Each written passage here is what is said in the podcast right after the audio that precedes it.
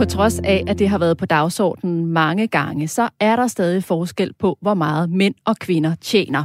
Faktisk viser en ny undersøgelse, at lønforskellen mellem kvindelige og mandlige akademikere er steget de seneste år. Spørgsmålet er, hvad vi kan gøre ved det. Det tager vi op i selskabet i dag. Du lytter til Radio 4, og den næste time dykker vi ned i ugens store erhvervsnyheder sammen med vores gæster, som kender erhvervslivet indefra. Jeg hedder Stine Lynghardt og er vært sammen med erhvervskommentator Jens Christian Hansen. Hej Jens Christian. Hej. I dagens program skal vi også tale om, hvordan privatbilismen ser ud i fremtiden. Har du selv bil? Uh, ja, og øh, jeg har en... Øh, tør du indholde, ja, hvad det er for en? Ja, altså det tør jeg godt, fordi øh, jeg købte sådan en forholdsvis ny Volvo V60 dag i 2013. Det er jo mange, mange år siden. Så det fik jeg at vide, at diesel faktisk var mere effektiv end benzin. Og så det er en diesel. Det er en diesel. Øh, det er altså sket meget siden. Øh, så har jeg også en, en, en lille ekstra bil, jeg har lejet her, sådan, som jeg lige kan smutte rundt ind i byen. Ja, så det... halvanden bil, kan du sige. Så det er ikke noget, du taler alt for højt om, at du har Nej, det tænker jeg ikke for Altså bortset fra, at du selvfølgelig ja. fortæller det i radio. Men jeg kan heller ikke komme af med den, for den, er, den, altså, man kan jo ikke få noget for sådan en, en diesel, 8 øh, år gammel uh, Volvo diesel. Nej, det er jo nok ikke det, der er fremtiden. Vi står jo midt i en grøn omstilling, hvor der faktisk er godt gang i salget af elbiler og plug-in hybrider. Men man kan jo også gå skridtet videre, hvis man vil gøre mere for vores klima og miljø. Så kunne man jo for eksempel lave skattesystemet om og betale for, hvor meget man kører i sin bil, i stedet for at betale registreringsafgift. Det foreslår økonomiske vismænd i hvert fald i en ny rapport. Og sådan noget med at droppe registreringsafgiften, det er noget, som folk ofte har en stærk holdning til. Er det ikke rigtigt? Øh, det er helt korrekt, og vi har jo gæster i studiet i dag, som har haft det højt på dagsordenen i partiet dengang. Laura, du skal du præsentere en sinde, Laura Lindahl, være medlem af Liberale Alliance.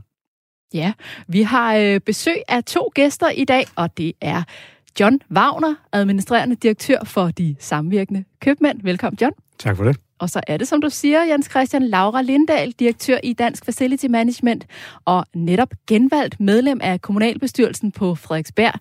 Du er valgt ind for konservativ. Velkommen, Laura, og tillykke med valget. Mange tak.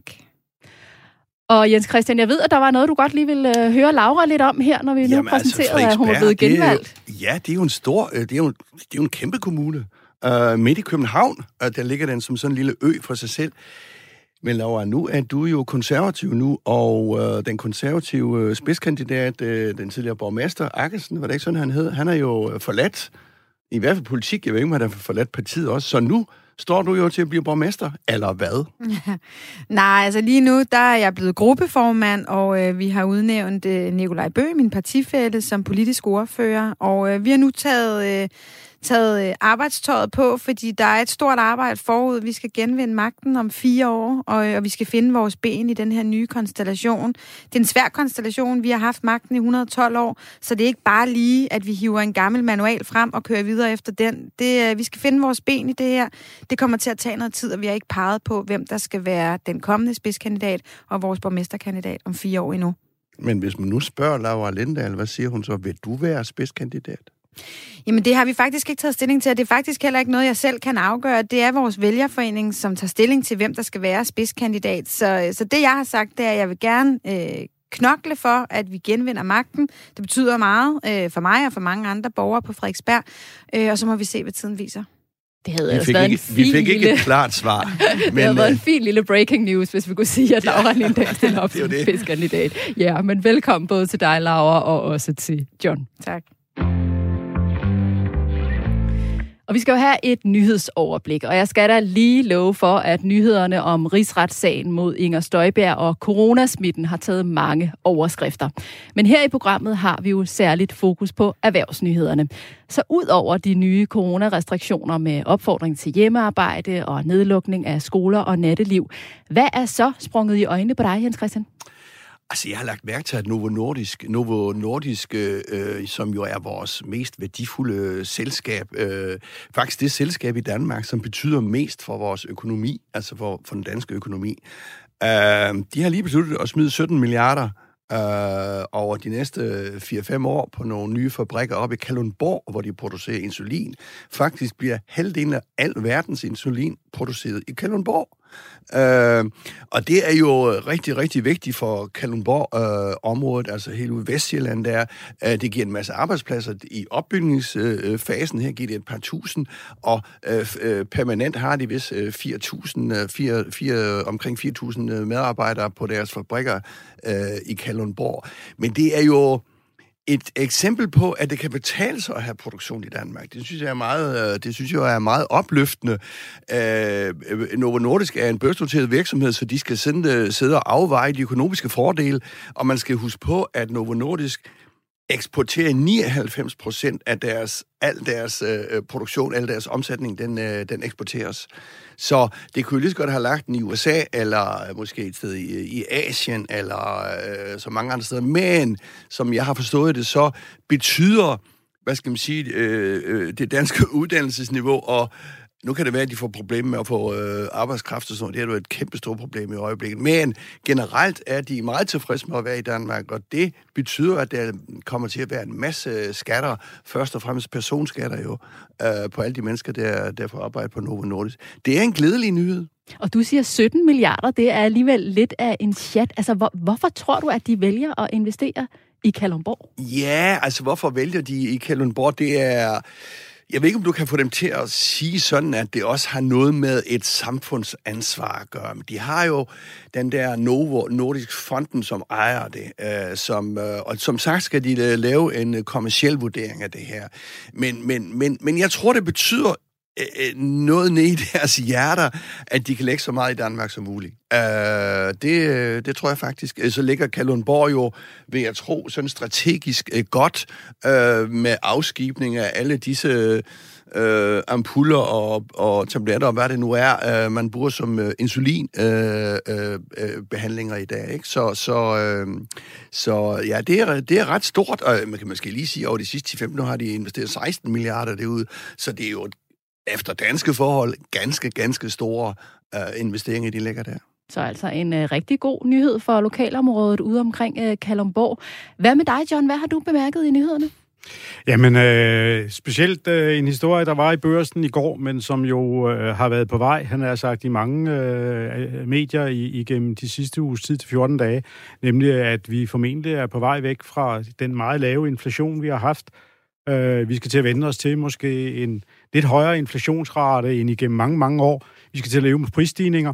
Det er ikke noget, der smitter af på julehandlen lige i øjeblikket, hvis man ser på tilbudsaviserne, men øh, der er ingen tvivl om, når vi kommer ind i det nye år, så vil de øh, råvareprisstigninger, der er set på de internationale markeder på det seneste, transportomkostningerne, øh, elpriserne, øh, som jo betyder rigtig meget for produktion, og helt ud til vores supermarkeder, hvor, hvor øh, elomkostningerne er blevet ganske øh, kraftigt forhøjet, 3-4 gange forhøjet her hen over øh, de seneste års tid, jamen det kommer til at smitte af på, på priserne.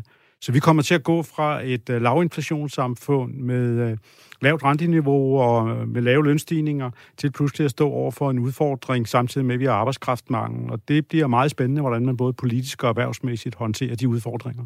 Men de kloge hoveder siger jo, at det er et forbigående fænomen. Jeg ved ikke, hvordan... Øh, du kommer jo fra detaljhandlen, har måske fingeren på pulsen, også ude i produktionsledet. Øh, er det øh, et forbigående fænomen, som du ser det?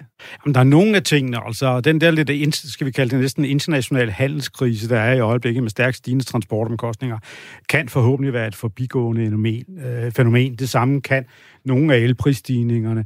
Men, men jeg tror, hvis vi tager det samlede billede i øjeblikket, kombineret med arbejdskraftmanglen, så kommer vi ikke udenom, at vi kommer til at se prisstigninger også på fødevarer de kommende år. Og jeg, øh, så vidt jeg husker, så er det lidt over 3% inflationen ligger på nu, og det betyder sådan cirka, at det koster 15.000 kroner mere for en familie at købe de samme varer. Øh, du er så direktør for brancheorganisationen De Samvirkende Købmænd. Er inflationen også noget, som købmændene kan mærke? Altså, nu kan jeg jo faktisk forstå på artiklen, at det sådan noget som flæskesteg, det er heldigvis ikke er blevet dyrere. Det er der nok nogen, der er glade for her øh, forud for, for juleaften. Men er det ellers noget, man kan mærke som købmand? Jamen, det kommer man til. Altså, vi kan ikke se bort fra, at når stort set alle varer, og omkostningerne ved at få de varer frem, og omkostningerne ved at sælge de varer. Når det alt sammen stiger, kommer det selvfølgelig også til at smitte af på nogle priser helt generelt.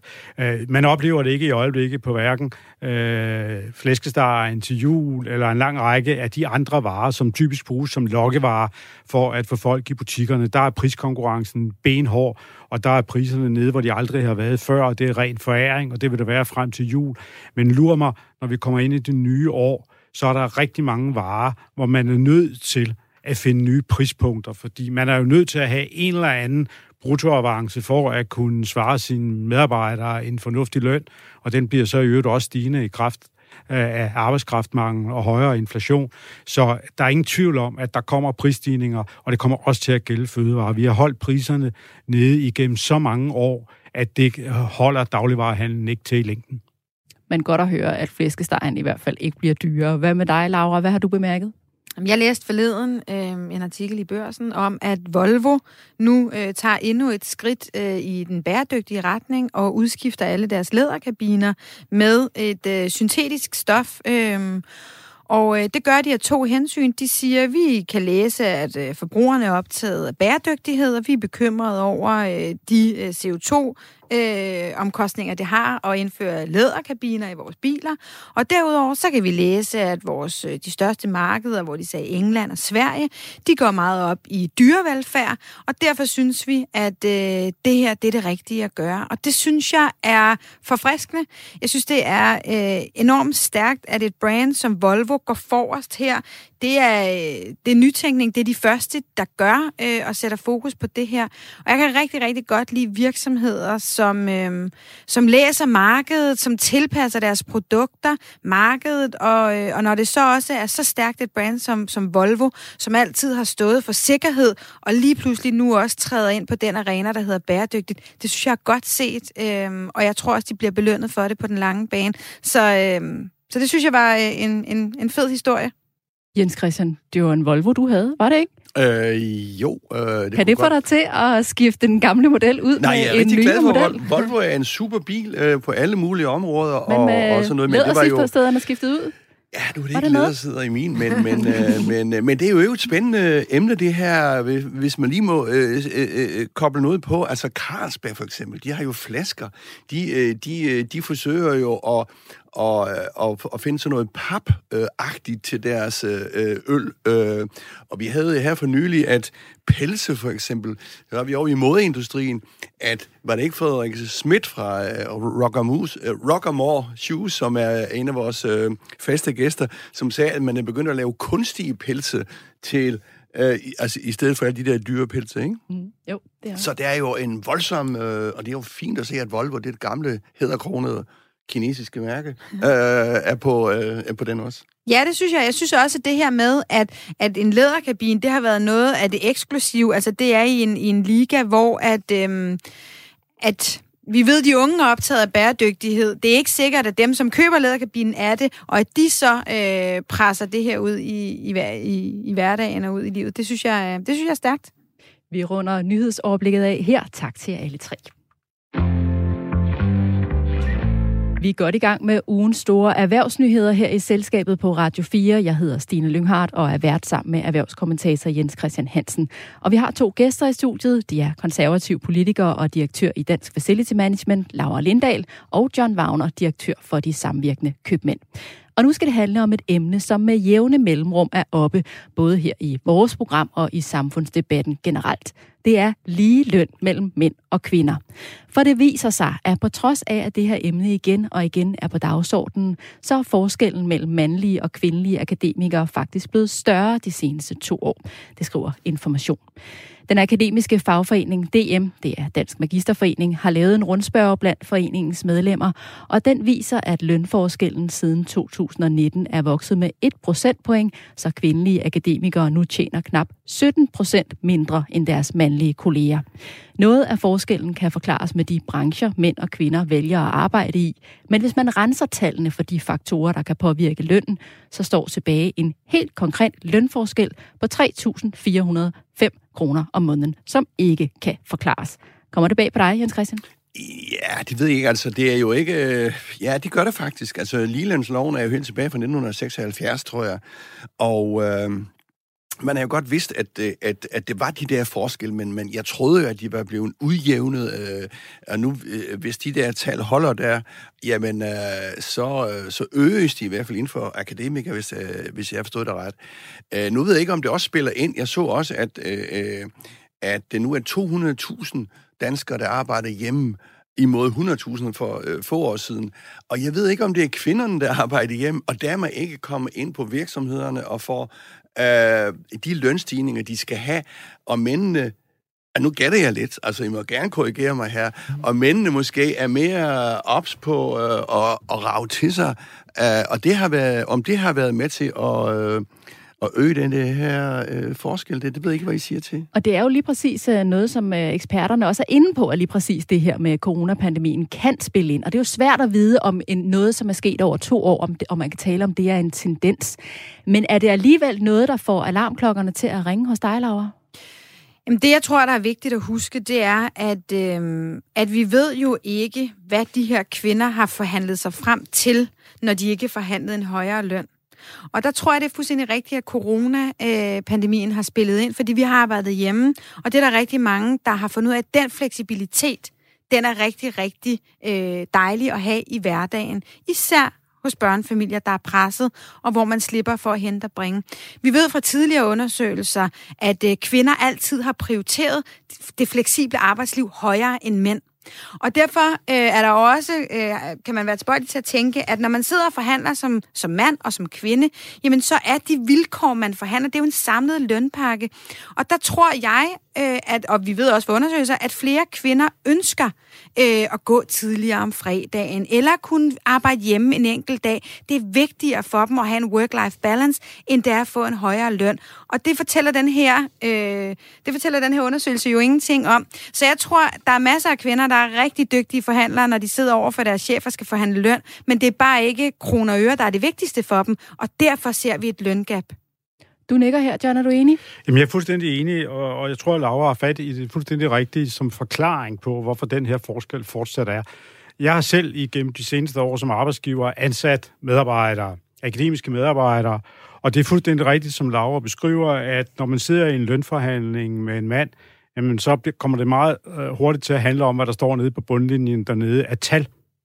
Hvorimod, at når man forhandler med en kvinde, så handler det meget om det, som du kalder fleksibilitet. Øh, arbejdstid er der en mulighed for at have en lidt lavere arbejdstid, måske ikke de 37 timer, men måske 32 timer, eller sådan noget, der giver noget fleksibilitet. Er det muligt at få øh, nogle ferie, flere feriefridage? Er, er det muligt at have noget hjemmearbejde og sådan nogle ting? Så der er ingen tvivl om, at der er nogle ting, der spiller ind der. Og jeg tror faktisk, at den forskel, som beskrives i antal kroner og øre, at hvis man kigger på det, øh, hvad timelønnen er, så udlignes lidt af forskellen allerede, når man kigger over på timelønnen. Og så er der en eller anden forskel tilbage, og, øh, og det kan man sådan set kun beklage, fordi der bør være ligeløn. Øh, men jeg tror, det kommer til at tage rigtig mange år, og jeg tror, at en af de ting, der kommer til at hjælpe gevaldigt på det, det er, at inden for nogle af de områder, hvor der vil være stor mangel på arbejdskraft de kommende år, der er der faktisk rigtig mange kvinder, der er gået ind og læser de studier, og så videre. Og når de kommer ud på arbejdsmarkedet og er så efterspurgt, som de vil være, så får vi udlignet noget af den urimelige forskel, der måtte være. Og den her forskel, som nu fremgår af den her undersøgelse, de her 3.405 kroner om måneden, det er, jo, det er jo nogle tal, der er renset for alle de her ting. Mm. Der er renset for, at man er, er gået ned i tid, eller man måske arbejder i forskellige typer brancher. Der er jo også forskel på, hvor meget man tjener i, i forskellige brancher. Så det her, det er altså den uforklarlige lønforskel, der står tilbage. Men de er jo ikke renset for netop, at du har forhandlet en hjemmearbejdsdag mm. ind. De er ikke øh, renset i forhold til, at du har aftalt, at du gerne må gå tidligere, eller at du har en uges ferie mere. Mm. Øh, det er ikke renset for det. Og der er rigtig mange kvinder, som hellere vil have en uges ferie mere, fordi de synes, at det er dejligt at kunne holde både efterårsferie, vinterferie, påskeferie og nogle sommerferieuger med børnene, der har fri fra skole. Øhm, så, så det er det ikke renset for, men det er renset for titler, ancienitet mm. øh, og, og timetal. Så det er fordi, det er det, de tager med til forhandlingsbordet frem for at gå ind og sige, jeg skal have en højere løn. Det tror jeg i høj grad. Jens Christian, du havde også en kommentar. Jamen altså, det, det er også noget med, når jeg sidder med mine venner, mandlige venner, efter badminton og snakker, øh, Øh, så snakker vi tit om løn. og, og biler og øh, sport og bonus og alt sådan noget. Og jeg hører aldrig min kone, når hun er i bogklubben med sine veninder, og de sidder og snakker om løn og sådan noget. Så jeg tror bare også, det er et øh, køns, øh, hvad skal man sige, et kønsspecifikt område. Så øh, opfordringen her er jo til kvinderne jo at øh, kom, også komme lidt frem på banen og kræve øh, lidt mere i lønningsposen. Jeg tror da, nu hen ad vejen, at det giver også lidt sig selv, fordi der er arbejdskraftmangel. Og hvem er det, det er de bedst uddannede øh, her i landet? Jamen, det er jo kvinder langt hen ad vejen, så, så, så, så forhåbentlig kan det udligne sig, men det tager lang tid. Ja, fordi det er vel også lidt overraskende, at det sker lige præcis nu, hvor der er mangel på arbejdskraft. Man skulle sige, at det var nu, man godt kunne gå ind og sige til sin chef, jeg skal have noget mere i løn for at blive her. Ja, men, men, men, men det ligger vel ikke sådan i... Øh, det må jeg så... Nu kigger jeg så på Laura, og sådan, det, det ved jeg ikke. Nej, altså, ja vi har... Altså, jeg synes, jeg, jeg synes, det er svært, og jeg har også talt med, øh, med både veninder og, og også ansatte og kollegaer om, øh, om det, og det er... Jeg synes også selv, det er svært at gå til min chef og sige, jeg synes, jeg er det her værd. Og så skal jeg høre min chef sige til mig, men det synes jeg ikke. Altså, det synes jeg er en ubehagelig samtale at have. Øhm, og, og jeg har altid været i de lønsamtaler, jeg har haft, enormt fair og enormt forstående, og, øhm, og jamen, kunne vi så, og hvis ikke, og netop også taget andre ting ind, som, øh, som en uges ferie mere og sådan noget. Så, så jeg tror helt klart, der er noget i, at, at vi kvinder skal også lære øh, at blive bedre til, øh, til at have fokus på det og stå fast, øh, og den her lidt hårdere forhandlingsteknik. Og nu taler Jens Christian jo blandt andet om åbenhed, og det er noget af det, der skal til, John, at vi er mere åbne omkring vores lønner. Det er mere gennemsigtigt. Så blev der stille. Ja, ja, ja, jamen jeg er ikke helt sikker på det. Altså, øh, jeg, jeg tror ikke, jeg, eller det er jeg, jeg er ikke tilhænger af et fuldstændig transparent lønninger på en arbejdsplads. Og, og jeg vil næsten sige, at hvis, øh, at øh, specielt på mindre arbejdspladser, som jeg nu har været igennem mange år, at øh, på en mindre arbejdsplads fuldstændig transparenthed omkring lønnen, øh, det vil være svært at, øh, at håndtere, og, og jeg vil gerne have muligheder for at øh, belønne medarbejdere, der gør en ekstraordinær indsats i nogle situationer, uden at det nødvendigvis skal øh, føre med sig, at det samlede lønniveau øh, stiger. Så et fuldstændig transparent øh, løn, øh, det, det vil jeg ikke være tilhænger af. Jeg synes, man skal være opmærksom på, at, at, den, at det tilbageskridt i retning af ligeløn, som er kommet under coronaen, for det er jo det, der er historien, det er, at den retning, vi var på vej, den lige pludselig ændrer sig under coronaen, kan jo altså også have noget at gøre med, at hvem er det, der har haft mulighed for at være hjemme? Hvem er det direkte, der er blevet sendt hjem under coronaen? Jamen, det er jo rigtig mange medarbejdere i den offentlige sektor, og folk øh, på, på, på kontorer og akademiske arbejdspladser, som har haft mulighed for det. Hvorimod at, at øh, de mænd, der måske er i, i, i den mere tungere industri, er forblevet på, på arbejdspladserne og er måske Øh, i den periode også blevet belønnet for at, øh, at tage ekstraordinært meget arbejde og give den gas for at opretholde produktionen i den periode. Så jeg er ikke sikker på, at det, der er sket under coronaen, øh, er et tilbageskridt i forhold til den almindelige udvikling. Det er nok bare en pause. Men umiddelbart skulle man jo ikke have mindre i løn, fordi man arbejder hjemme øh, tænker jeg, altså det er vel ikke ideen, så ved jeg godt, at så kommer det på længere sigt. Hvis du ikke er på arbejdspladsen, og du ikke gør dig synlig, og sådan noget, det er ligesom et andet øh, aspekt. Men hvis du er, øh, altså jeg mener, du skal ikke have mindre i løn, fordi du arbejder hjemme? Ja, har kendskab til rigtig mange arbejdspladser, som stort set ikke har haft nogen lønudvikling under coronaen, fordi man har sagt, jamen, hvordan kommer vi overhovedet ud af det her, og hvor det har været en stiltigende aftale med medarbejderne om, jamen, øh, det har så også nogle omkostningsbesparelser, at man ikke skal transportere sig på arbejde, og at man kan have noget fleksibilitet i sin hverdag ved at være hjemme, og det kompenserer så for, at man ikke her under coronaen har lønstigninger. Vi skal til at runde af, men Laura, hvornår tror du, at vi kan sige, nu har vi lige løn mellem mænd og kvinder, og hvad skal der til for, at vi når dertil? Jamen, jeg ved ikke, om vi kommer dertil på kroner og øre, fordi hvis, hvis, hvis det er sådan, at mænd og kvinder i gennemsnitligt prioriterer forskelligt og prioriterer øh, henholdsvis fleksibelt øh, work-life balance og, øh, og, og økonomi øh, forskelligt, så kommer vi jo aldrig til at få resultatlighed i kroner og øre. Så, øh, så vi skal jo sikre os, at, at det er der, men, men vi skal jo også give mulighed for, at man som individ kan prioritere sin lønforhandling øh, hjemmearbejde, hvis det er det, man der fungerer for en frem for øh, kroner og øre.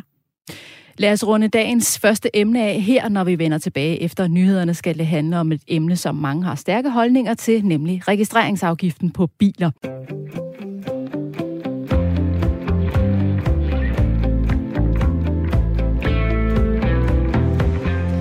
Du lytter til Selskabet på Radio 4-programmet, hvor vi analyserer og debatterer ugens store erhvervshistorier og går tæt på nogle af personerne bag virksomhederne.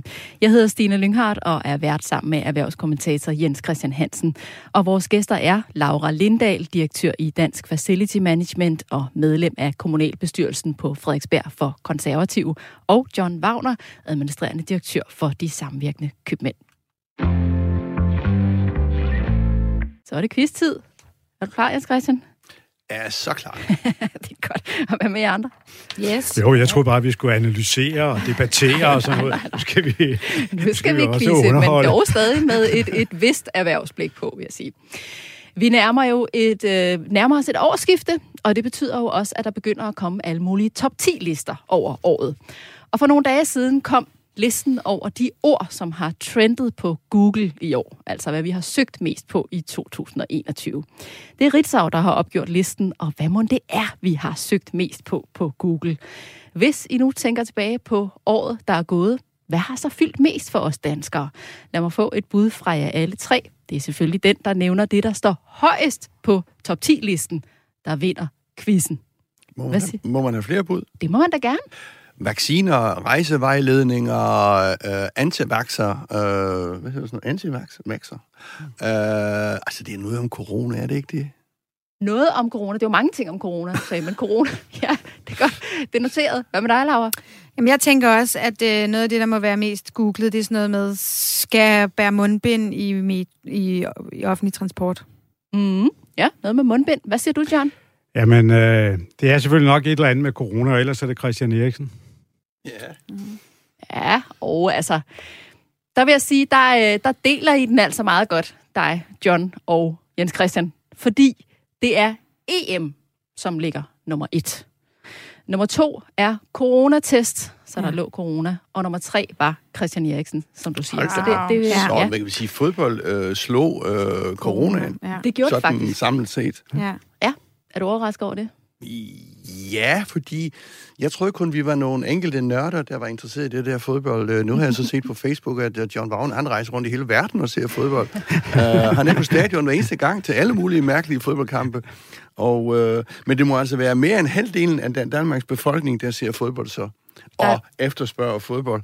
Der er i hvert fald øh, rigtig mange, der fulgte med i, i EM med rette jo, fordi det var der også. Øh, har det i virkeligheden ikke været en måde, vi har behandlet coronaen på, at gå endnu mere op i fodbold? Jo. Det kan sagtens være. Hvis jeg lige skal nævne et par andre her på den her top 10-liste, så kan jeg fortælle, at på fjerdepladsen, der ligger indefrostende feriepenge. Kan ja, det huske, kan jeg godt huske. det også har været et emne i år. Ja, ja, ja. Og så er der GME Stock, altså GameStop-aktien, som folk gik sammen på sociale medier mm. om at købe, mm. massivt, købe massivt op i starten af året, så kursen eksploderede. Kan du huske det, Jens Christian? Ja, det, det er ved at være nogle det vidner, vidner måske, at den yngre del af befolkningen er meget aktiv ja. her, ja. Øh, tænker jeg. Og så er det selvfølgelig sådan noget som uh, vaccinationskalender, som du også var inde på, Jens Christian. Vi er alligevel lidt forudsigelige, er vi ikke, i forhold til det her? Det er jo helt klart nogle af de ting, mm. som har fyldt mest for flest af os, som også er det, vi googler. Mm-hmm. Hvad googler I selv mest? Alt muligt. Man sidder jo og googler øh, alt. Øh, hvad søren har jeg googlet sidst? Øh, det har måske været øh, ny bil. Øh, Volvo skal skiftes ud, apropos. Ferierejsemål, mm. ja. Ja, man siger rejsevejledning. Det ja. vil jeg nok, jeg nok, den topper nok i her det seneste mm. års tid for mit vedkommende. Ja, og vi står så foran det her årsskifte, og det giver jo så også anledning til et tilbageblik. Når I ser tilbage på 2021, hvad tror I så, vi vil komme til at huske det her år for? Ah, det er restriktioner, corona og øh, alle de der MeToo-sager, som, mm. som altså, det, dem tror jeg også vil komme næste år. Uh, men, men, men må ikke det er corona, det er mink, altså i en stor blanding her, uh, tænker jeg. Så har vi også lige fået Inger Støjberg-sagen, uh, ja. som jo ikke handler om mink, ja. Mm. men som også handler om noget, vi godt kan lide at snakke om. Altså hele, hvad skal man sige, uh, fremmede, uh, de fremmede, der kommer til, til mm. landet i alle mulige afskygninger, ikke? Men vi kunne også godt håbe, at vi også kunne huske det her EM hvor det jo altså gik ret godt for danskerne. Ikke? Google undersøger jo også, hvilke spørgsmål, der oftest bliver stillet på søgemaskinen. Og fordi vi havde kommunalvalg i november, så var det spørgsmål, som flest ville have svar på, det var, hvem de skulle stemme på. Andre populære spørgsmål var, hvornår kan jeg blive vaccineret? Der var den igen. Og hvad er klokken i Tokyo? Den forstår jeg ikke. det skal jeg ikke gøre mig klog på. Nogen har et bud på, hvorfor vil man vide, hvad klokken er i Tokyo? Nej. Er det noget aktie? Øh, jo, det var jo olympiade ah. i Tokyo, så skal vi se, hvornår, skal, ah, okay. hvornår øh, roer øh, Præcis, f- selvfølgelig. Fire med styrmand, øh, eller hvad det er. Det giver mening. Det var godt, Jens Christian. Jamen, tillykke til Jens Christian og til John, der altså begge vandt denne uges quiz. Når man køber en ny bil her i Danmark, så skal man betale for at få den registreret i motorregistret. Og jo dyrere bilen er, og jo mere CO2 den udleder, jo mere skal man betale. Det er det, vi kender som registreringsafgiften. Men der er kommet en ny miljøøkonomisk rapport fra formandskabet for de økonomiske råd. Og her ligger de op til at diskutere, om vi skal se på brugen af vores biler på en helt ny måde og lave grundlæggende om på den måde, vi beskatter biler i Danmark. Og det er altid noget, der giver grundlag for en god debat, for vi er jo ret glade for vores biler i Danmark. Er det ikke rigtigt, Hans Christian? Vi er ekstremt glade for vores biler. Jeg tror, at hvis du spurgte mange nu er vi igen sådan en kønsspecifikke her. Hvis du spurgte mange, øh, øh, hvad du helst være, din kone eller din bil, så tror jeg altså, en hel del vil sige øh, min kone. jeg håber virkelig ikke, at din kone er det her program, Christian. Nej, men det er virkelig et kært eje, øh, og øh, vi, altså, vi har jo også, da alle parcelhus blev, blev bygget der i, i, øh, i 70'erne, hvor, hvor, hvor far stod ude lørdag formiddag og pussede og vaskede sin bil. Øh, sådan er det ikke helt mere, men, øh, men men det er et kært eje. Og her i Danmark, så skal man jo betale en registreringsafgift, når man køber en bil. Og den ligger altså i den høje ende, når vi sammenligner os med andre lande. Hvorfor er det, vi har den her høje registreringsafgift i Danmark? Øh, ja, det, Jamen, det er, er jo en misundelsesafgift. Det er hvad, siger du? Det er en misundelsesafgift. En misundelsesafgift? Jamen, det er det jo. Det er jo ligesom med, med stort set alle andre, hvad vi har afgifter i Danmark, at det er jo en måde, hvorpå staten skal hente nogle penge ind. Og når man laver en registreringsafgift, som jo er en procentdel af nyvognsprisen, så straffer man jo de folk, der køber dyre biler, for den sags skyld måske også biler, der er mere sikre, og måske en nødvendigvis heller ikke bruger så meget brændstof, som, som andre gør. Og det er helt klart, når man har lavet en registreringsafgift som den, man har, som altså ikke knytter sig til, hvor langt man kører, eller hvor meget man kører, og hvor meget den forbruger, men er en registreringsafgift i forhold til en nyprisværdi, så er det en misundelsesafgift, ligesom formueskat og andre ting. Det er vel også at finde nogle øh, aktiver, du kan beskatte i det her land. Nu beskatter man jo ikke boliger. Boliger beskatter man jo meget lempeligt. Altså boliggevinster, det er nulbeskatning, så man kan sige øh, nulbeskatning mm. øh, af gevinsten. Så man kan jo sige, det er vel også en måde at at få, øh, hvad skal man sige, øh, finansieret, øh, hvad skal man sige, øh, øh, øh, den, øh, den velfærd, man nu vil have i et land. Og så kan man selvfølgelig diskutere størrelsen på den, og det skal vi vel ind på, mm. altså fordi Øh, hvis jeg husker ret, så er Danmark en af dem, der har den ældste bilpark. Altså miljømæssigt mm. øh, et af de dårligste bilparker, ikke? I den nye miljøøkonomiske rapport foreslår vismændene, at man helt dropper registreringsafgiften og sænker ejerafgiften, og i stedet indfører kørselsafgifter. Eller sagt på en anden måde, i stedet for at man betaler for at eje en bil, så skal man betale for at bruge den. Før I får lov til at komme med jeres mening om det forslag, så kunne jeg godt lige tænke mig at tage jer en tur med på gaden i København. Vi har nemlig spurgt nogle bilejere, hvad de siger til at droppe registreringsafgiften og i stedet betale for brugen af den. Hvad vil øh, du sige, hvis man droppede registreringsafgiften på biler, og i stedet beskattede bilejere for deres øh, forbrug, altså antallet af kilometer, de kørte? Det synes jeg faktisk er ret fornuftigt, hvis man laver noget eller road pricing, hvor det er mængden af kilometer, man kører, og ikke bare det at have en bil. Det ville være fint. Det ville være en rigtig god idé, fordi jeg bruger ikke min bil særlig meget, så det ville være godt økonomisk for mig jo. Så ja. Oh, det ved jeg ikke. Det, det er jo sådan både og, synes jeg, faktisk. Øhm, ja, vi skal alle sammen betale for at køre på vejene jo. Øhm, jeg kan godt lide registreringsafgiften som udgangspunkt. At, at jo dyrere bil, jo mere skal man betale. Jeg tror, det har en, en forebyggende effekt på, hvor meget folk kører. Jamen det synes jeg, der er fint, fordi det er jo, øh, det er jo miljøets øh, ånd og, og, og, og ligesom have en, en forbrugsafgift. Ikke? Øh, ikke så meget, at man har en, en dyr ting, men mere, at hvordan man forbruger det. Ja, der var altså både for og imod på gaden. John, du var øh, lidt inde på, hvad din holdning øh, kunne jeg fornemme øh, øh, før. Hvad, hvad siger du til det her med at, at afskaffe registreringsafgiften? Jamen, jeg synes helt klart, at man skal ændre ved bilbeskatningen. Altså, jeg synes ikke, at bilbeskatningen skal være et spørgsmål om, hvilken bil man, man køber, men et spørgsmål om, hvor meget man belaster henholdsvis vejene, og hvor meget man belaster miljøet. Og derfor synes jeg, at øh, den afgift, som man betaler for at bruge et transportmiddel, det skal simpelthen stå i, i forhold til, hvor meget man bruger det, og, øh, fordi det betyder, at vi slider på vores veje, og de oftere skal repareres, øh, og at der bliver behov for at, at udbygge dem yderligere, fordi der er rigtig mange biler på vejene. Og den anden ting, det er, at øh, det skal også, øh, øh, i forhold til den klima- og miljøbelastning, øh, som øh, som bilen har, så skal det være sådan, at man helt klart mærker på prisen, når man køber en bil, om man køber en klima- og miljømæssigt fornuftig bil, eller en, der er stærkt belastende. Så jeg går, går øh, øh, i den grad ind for, at man også på det område bruger afgifterne til adfærdsændringer. Hvilken effekt tænker du, det vil have, at man beskatter den øh, mængde, man kører frem for bilen? Jamen, det vil gøre, at man, man øh, i større udstrækning vil overveje, jamen, at nu bilen, man skal tage, eller et offentligt transportmiddel, øh, det kan være toget til Aalborg, eller skal man køre i bil i stedet for, øh, jamen, så vil man måske vælge toget, hvis man lige pludselig siger, hov, det kan da ikke betale sig at tage bilen, øh, fordi man ikke har brug for fleksibiliteten, men man måske skal besøge fasteren, der bor lige ved siden af Aalborg Jernbanestation, jamen, så kan man måske lige så godt tage tog. Så det, jeg tror, at det vil påvirke noget der. Men jeg har det sådan set grundlæggende sådan, at hvis man foretager sig ting, der belaster, jamen så skal man øh, også være med til at betale for det. Og dem, der overhovedet ikke belaster vores vejnet, hvorfor skal de i så stor udstrækning være med til at finansiere det gode for os andre? Det synes jeg sådan set ikke er rimeligt. Så jeg synes, ja, væk med registreringsafgiften og øh, en form for Øh, og nu ved jeg godt, det er, er jo blevet nærmest et fordækt ord at bruge, men en form for road pricing mm. på, øh, på vores biler i stedet for.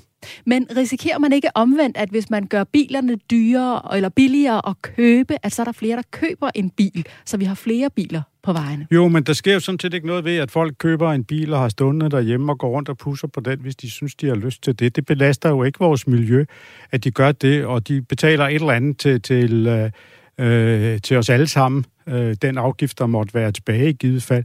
Men om folk øh, vælger at købe en bil og gå og pusse på, eller om de køber et stort maleri og sætter op i deres stue, det synes jeg sådan set ikke, øh, øh, at jeg vil blande mig i. Men hvis de agter at køre rundt på de danske veje og slide på dem øh, og, og lave en masse miljøforurening, så synes jeg, at det er et politisk spørgsmål, og der kan man bruge afgifterne til at ændre adfærd.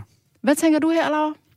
Jeg synes faktisk, det er svært, fordi jeg er grundlæggende enig med John i, at den måde, man har skruet vores øh, beskatning sammen øh, i dag, er skæv. Øh, jeg synes, registreringsafgiften er alt, alt for højt og forhindrer folk i at købe nye, mere sikre, mere øh, miljømæssige biler. Men jeg synes også, at øh, der er øh, nogle øh, øjensynlige ulemper ved at, at lægge om til, til til at beskatte folk for, hvordan de kører. Fordi det vil betyde, at nu dem, man havde spurgt her i indslaget, det var københavnere, de synes bare, det er fedt. Men hvad hvis man spurgte dem, der bor i Rødby, dem, der mm. bor i mm. Næstved, mm. dem, som ligger og pendler ind, øh, så er det jo dem, der bliver ramt rigtig, rigtig hårdt af det. Og, øh, og der kommer altså noget socialt skævt for mig at se i, at dem, som bor uden for byen, øh, det er også dem, der kommer til at betale for at skulle pendle ind til København, fordi vi har de fleste arbejdspladser i hovedstadsområdet. Øh, så Men det, det er synes vel jeg... mere et spørgsmål om kørselsfradrag.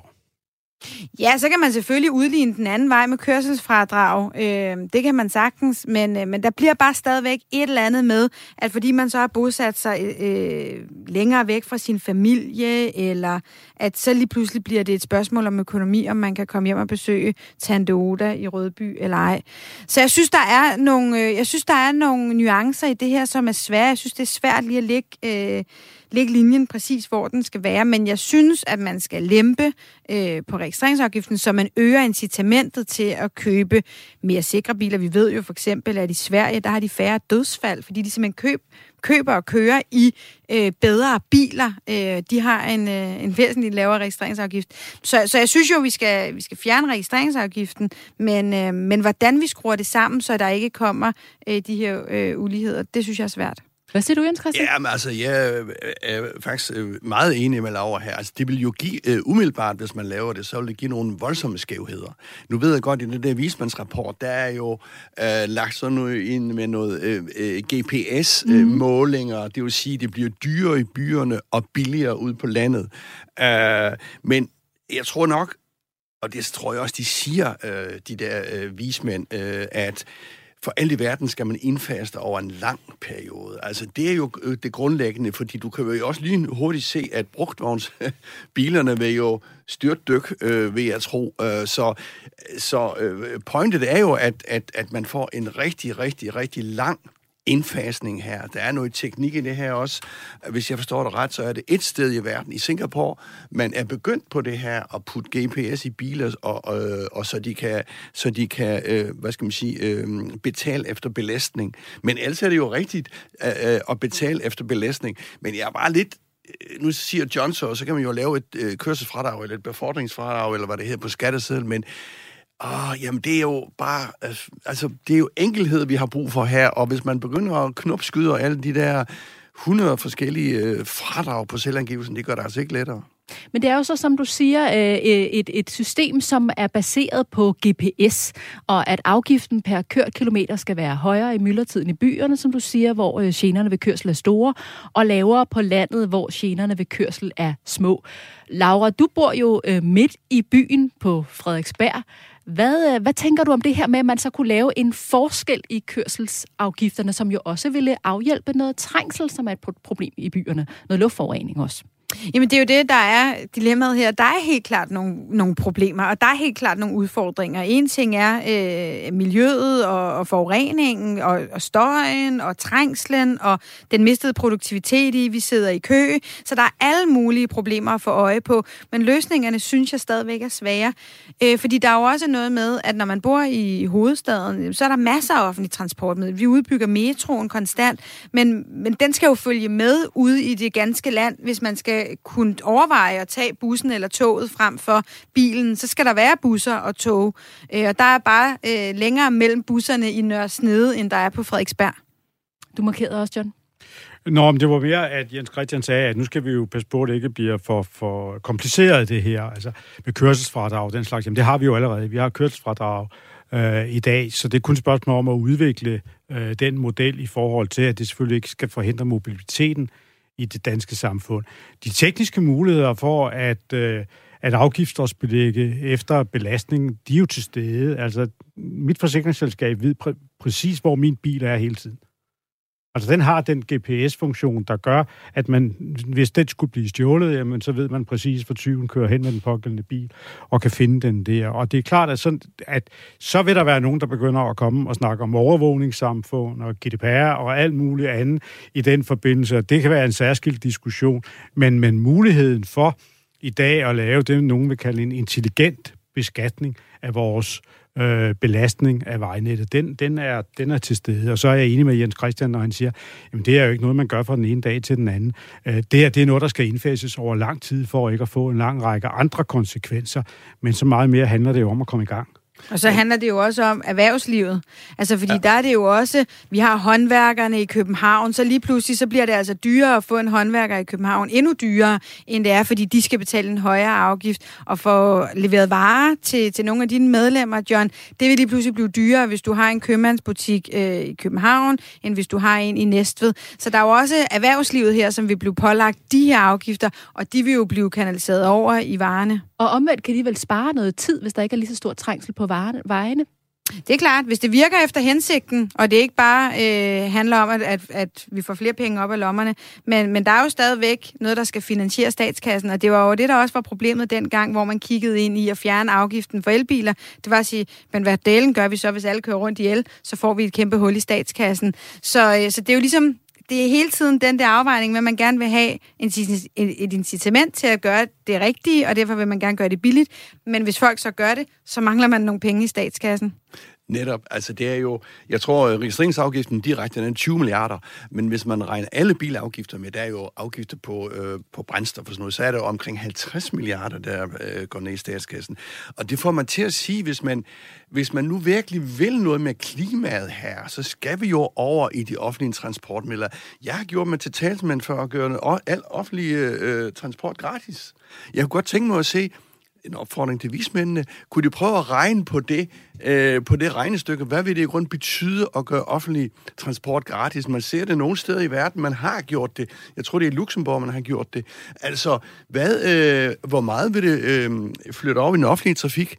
Øh, det synes jeg kunne være spændende. Hvor vigtig er privatbilismen egentlig i, øh, i hele den her grønne omstilling, som vi jo er i fuld gang med, og hvor vi skal have nedbragt vores CO2-udledning? Jamen, den, altså, det er jo, som vi startede med at sige, det er jo sådan mandens kæreste ejer, og måske også nogle kvinders øh, kæreste ejer, så, øh, så, øh, så øh, jeg tror, der er øh, også, øh, øh, nu skal vi ikke have alle mulige emner ind her, men snart får vi jo øh, den bil, hvad hedder det, øh, øh, hvad hedder sådan bil? bil førerløse biler, ja. hvor man uh, jo uh, kan uh, blive kørt hen, og så kan bilen selv køre hen og parkere sig og sådan noget. Så er vi jo over i et helt nyt, uh, et, en helt ny verden, og teknologien er der jo i dag uh, til os uh, til at gøre det. Men jeg tror da stadigvæk, at bilen er jo sådan også et statussymbol for os.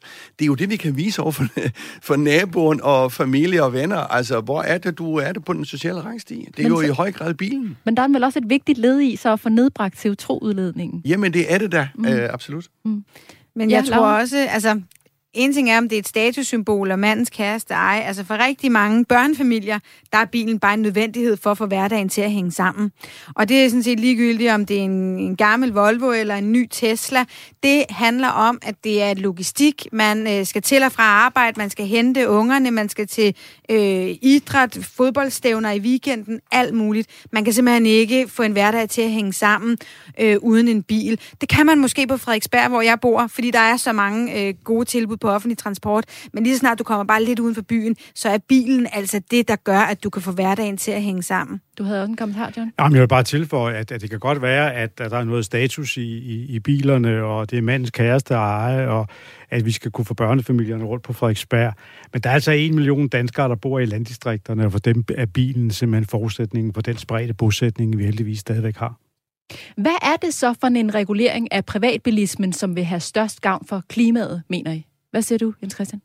Jamen, det er vel noget, der, der, der presser øh, over mod noget mere øh, klimavenligt. Jeg så lige nogle tal, at, øh, at øh, transport øh, totalt set står for 30 procent af EU's samlede udledning af CO2 øh, emissioner. Ikke? Og her er 72 for øh, vejtransport. Det er selvfølgelig mange lastbiler, øh, men måske er det, øh, vil det ikke være privatbilismen er 10 procent af det samlede, eller sådan noget max. Øh, så, så selvfølgelig vil det betyde noget, men det skal jo ses sammen med andre ting også. Altså det er jo fly, øh, skibe, transport, altså den tunge trafik af flytning af varer, der, der, der udleder mest, øh, skal man da lige huske. Hvad tænker du, John? Hvilken regulering vil have størst gavn for klimaet, når vi ser på bilisterne?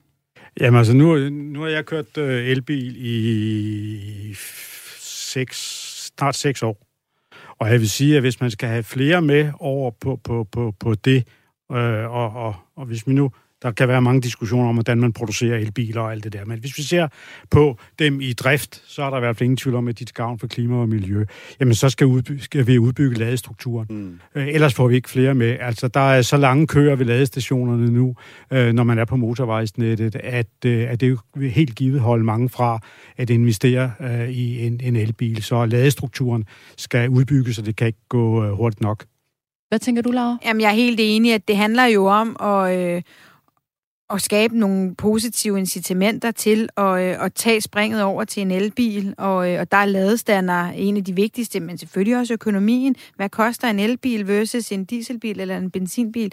Så, så ned med afgifterne på elbilerne, og så få rullet en, øh, en ladestruktur ud øh, i hele landet, så er man godt på vej. Jeg mener jo faktisk, man havde afgiftsfrihed fra nogle elbiler for nogle år siden. Det var måske der, da du købte, John, eller, ja. eller hvad. Men så ændrede man det jo igen, og øh, der kom jo nye afgifter på, i modsætning til i Norge, hvis jeg Ja. ved, øh, Præcis. husker ret. Det er rigtigt. Ja. Så man, man havde det jo, og det var jo også, fordi man blev bange for statskassen. Øh, så man satte jo netop en afgift på igen, øh, og det skal man lade være med. Men jeg hører jer altså sige, at I synes faktisk også, det er en meget god idé, det her med at beskatte kørslen mere, end man beskatter det at, at eje en bil. Men tror I overhovedet, at det er realistisk, at der bliver pillet yderligere ved den her registreringsafgift? Fordi som I selv er inde på, så er det jo altså en større omlægning, der skal til. Hvad tror du, Jens Christian? Ja, altså hvis vi får nogle politikere, nu kan man se, at nu har de lige forhandlet en finanslov på plads, noget af den mest kedelige finanslov, vi har set i mands minde, men man kan jo godt have sat nogle signaler ind. Jeg ved godt, finansloven, den ligger jo fast og sådan noget, men man kan jo godt have kommet med nogle signaler. Det synes jeg godt, man kan kritisere politikerne og øh, i det her tilfælde regeringen, som har nogle store miljømæssige planer om øh, 70% reduktion i 2030. Det synes jeg er skuffende. Hvad tror du, Laura? Kommer vi til at se en ændring? Nej, altså er det ikke lidt ligesom vores øh, boligbeskatning, som også er ret skæv? Øhm, den, øh, den taler mange om, og vi taler om, øh, at den er skæv, men, øh, men det er rigtig, rigtig svært at gøre noget ved i praksis, fordi det har store øh, økonomiske konsekvenser. Vi må se, om der sker noget med registreringsafgiften og beskatning af biler. Registreringsafgiften har vi faktisk kendt i næsten 100 år. Ifølge Skatteministeriet blev den indført i 1924. Vi skal til at runde af, og jeg vil gerne sige tak til vores gæster. Tak til Laura Lindahl, direktør i Dansk Facility Management og medlem af kommunalbestyrelsen på Frederiksberg for Konservative, og John Wagner, administrerende direktør for de samvirkende købmænd. Og tak til dig, Jens Christian. Vi ses igen på næste onsdag. Programmet her var produceret af Beam Audio Agency for Radio 4. Tak fordi du lyttede med.